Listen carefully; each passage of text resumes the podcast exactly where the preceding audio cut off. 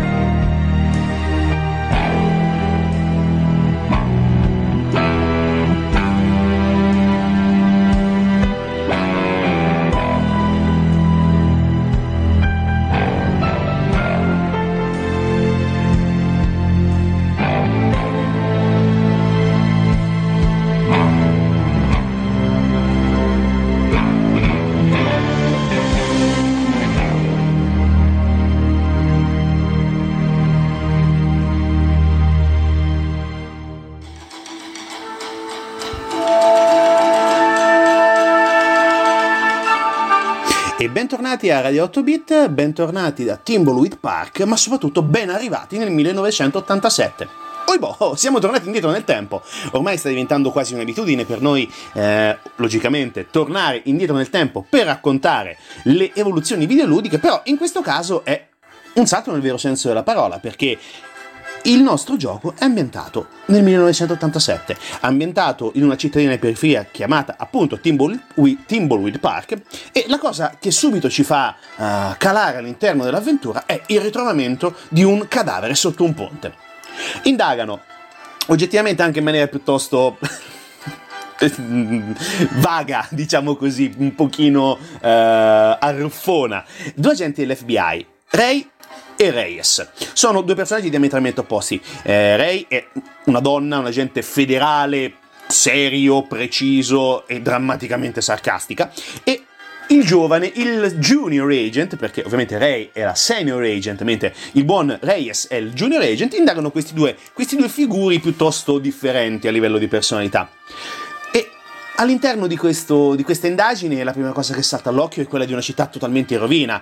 Questo è venuto una città totalmente devastata a causa della misteriosa chiusura della fabbrica di cuscini del magnate Chuck Edmund, defunto appena qualche giorno prima. È una città totalmente uh, abbandonata a se stessa, negozi sprangati, tanta, tanta, tanta disperazione che si può notare nei negozi che incontriamo nel, nel cammino in quella che viene chiamata la Main Street, ovvi- ovviamente Timbleweed Park. Gli abitanti sono tutti discretamente alienati, ci sono dei personaggi veramente iconici, come per esempio le, ehm, le due, mi viene già, già, da ridere però ok, eh, praticamente sono eh, due eh, idrauliche eh, vestite da piccione, mm, sì perché sono le sorelle Pigeon, però eh, il padre voleva due fratelli, eh, sì è, un, è uno casino allucinante. Sì, ci sono dei, dei piccioni antropomorfi, ok. E come se non bastasse, c'è anche un, uno sceriffo totalmente sciroccato, un medico del coroner totalmente assuefatto a determinate macchine che lo aiutano nelle, nelle indagini, nelle analisi, e, ma ci sono anche dei personaggi ancora più folli perché eh, c'è eh, lo sboccato, il fuori di testa, il totalmente offensivo Clown Ransom che è stato condannato dalla maledizione di una fattucchiera a non potersi più levare il trucco dal viso. Incontriamo questi personaggi qui. E c'è anche poi una, un personaggio ingenuo che è una giovanissima Dolores, che è una designer di avventure grafiche, eh, che è la nipote di Chuck, che è tornata all'ovile proprio per la lettura del testamento quindi ci sono tutta una serie di destini che si intrecciano a quelli di agenti dell'FBI, al clown Ransom ovviamente e alla buona, eh, alla buona Dolores per cercare di riuscire a scardinare il mistero che c'è dietro Timbleweed Park perché non è solamente un omicidio, no, è molto più in, incasinata, sì, usiamo tranquillamente la faccenda. E quindi quali misteri governano il mondo di questa cittadina? I nostri eroi, perché noi possiamo utilizzare tanti di questi eroi. Ovviamente Ray, Reyes, Dolores, eh, il clown sboccato, logicamente, perché non ci sarebbe stato divertimento, e anche un personaggio um, etereo, non vi dico altro, se avete visto i nostri social in questi giorni, sia Instagram che Facebook, eh, lo avrete notato sicuramente, ma non andiamo oltre, non sviluppiamo oltre la trama, perché sarà compito vostro giocarla e risolverla, possibilmente. Logicamente è un gioco che si trova facilmente, molto facilmente online. Ovviamente tante piattaforme, ovviamente Steam, ovviamente G- uh, Greater Games, no, ovviamente no, eh, si trova sul, uh, su Epic, sul launcher di Epic e eh, si trova anche soprattutto in vendita attraverso il sito ufficiale. Logicamente è un gioco che logicamente consiglio a tutti per gli appassionati e non di avventure grafiche, ma, so- ma, soprattutto anche per il gusto retro meraviglioso e per eh, la storia che c'è dietro, soprattutto la genesi di Team Warwick Park, che analizzeremo tra poco. E quindi adesso passiamo oltre, andiamo con la terza canzone di questa nostra puntata e ci ritroviamo qui, direttamente da Radio 8 Bit, a Timbleweed Park. I don't have a penny, I don't have a dime. I don't have a wristwatch, can't even spend time. I can't rent a VHS or buy an LP. My mood ring's gone dark since you've left me. And I don't have a quarter to call you on the phone.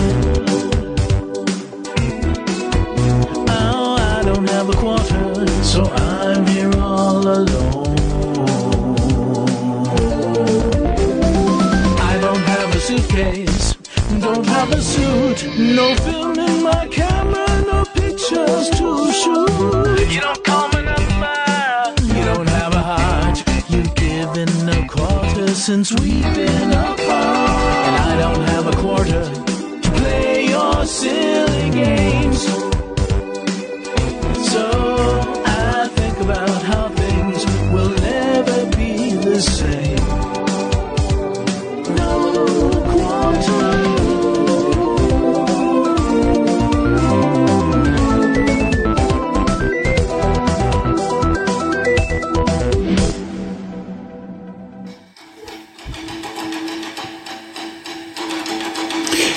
Rieccoci qua, siamo tornati con eh, la nostra avventura a Timberwood Park. Siamo ritornati ovviamente dai microfoni di Radio 8 Bit, direttamente da Radio Sverso. E adesso capiamo un pochino cosa c'è stata dietro la uh, genesi di Timberwood Park. Perché sì, ok, programmazione, ok, la reunion tra vecchi amici e anche qualche nuovo amico, ma lo sviluppo è iniziato qualche anno fa, qualche anno fa più precisamente nel 2014, perché il 18 novembre 2014 il buon Ron, ovviamente Ron Gilbert, pubblicò un articolo sul suo blog personale chiamato Grumpy Gamer, nel quale rivelava che mm, le conversazioni ispiratrici del gioco cominciarono qualche mese fa, ovviamente riferito al novembre 2014, tra lui e Gary Winnick, ricordando quanto fosse piacevole eh, il tempo d'oro della LucasArts, eh, ovviamente dello sviluppo di Maniac Mansion, ai tempi però ancora si chiamava Lucasfilm Games, inciso, e eh, quanto apprezzassero il fascino, la semplicità e l'innocenza di programmare videogiochi tanti tanti anni fa. Winnick a un certo punto venne con un'idea, propose di realizzare un nuovo gioco, nello stile di quelli che avevano sviluppato un tempo. Gilbert, mm, lì per lì ci pensò un attimo, però uh, convenne che fu un'ottima idea, e come finanziarlo, perché comunque anche per programmare un gioco relativamente semplice come quello che, che è Timberwood Park, perché non è estremamente complesso a livello grafico, assolutamente no, però c'era bisogno di soldini e quindi perché non testare l'idea attraverso una campagna di crowdfunding, una campagna di finanziamento collettivo partita su Kickstarter. La campagna è andata a... è stata ovviamente accettata, budget da raggiungere 375 mila dollari, ovviamente superato di rincorsa con una velocità eclatante, e quindi questo budget molto più elevato rispetto a quello inizialmente pensato, ha permesso notevoli migliorie, soprattutto una scuola di sviluppo più, eh, più ampia, più corposa. E quindi anche la, la capacità di supportare il progetto in maniera tale da poter arrivare al prodotto conclusivo distribuito nel 2017. Quindi, come abbiamo detto prima, la fondazione della Terrible Toy Box e una squadra di specialisti. Benissimo. Programmazione del motore grafico e il gioco, come avete visto e come immagino andrete a vedere dopo, è stato sviluppato partendo da alcune caratteristiche base delle classiche avventure grafiche punto e clicca della LucasArts. L'interfaccia con i verbi, quindi la SCUM, la famosa interfaccia che ha reso celeberrimi Maniac Mansion, Monkey 2, Monkey 1, Indiana Jones and the Fate of Atlantis. Insomma, tutta una serie di eh, cardini, di colonne per far reggere ovviamente la nostra casa chiamata Timbleweed Park.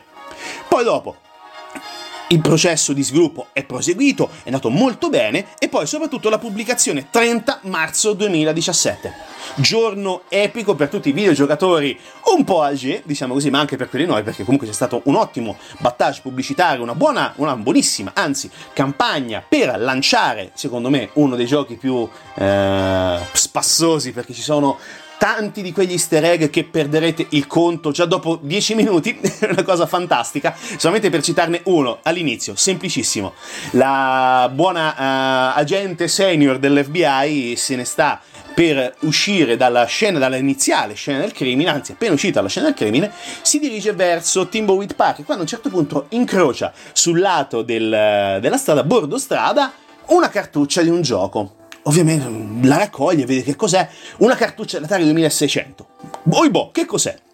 E signori, nient'altro che quella ciofeca di E.T. uscito appena dopo il celeberrimo film di Steven Spielberg e fu un fiasco clamoroso. Quindi c'è una serie di prese in giro continuative, c'è soprattutto una serie, come abbiamo detto, di easter egg che eh, vi faranno piegare in due dalle risate e questa è la cosa fondamentale. Ma poi soprattutto c'è anche ehm, un mondo molto serio, nonostante tutto. Sembra di essere in un incrocio tra Twin Peaks e X-Files. È anche molto interessante questa commistione, cosa che poi sentiremo e come stiamo sentendo, logicamente, nella colonna sonora, perché il genio, anche qui penso che la parola non sia detta a caso, perché la persona che eh, si è eh, messa in capo di lavorare, creare, probabilmente una delle colonne sonore più belle degli ultimi anni dal punto di vista, eh, dal punto di vista videoludico, anche nella sua, tra virgolette, semplicità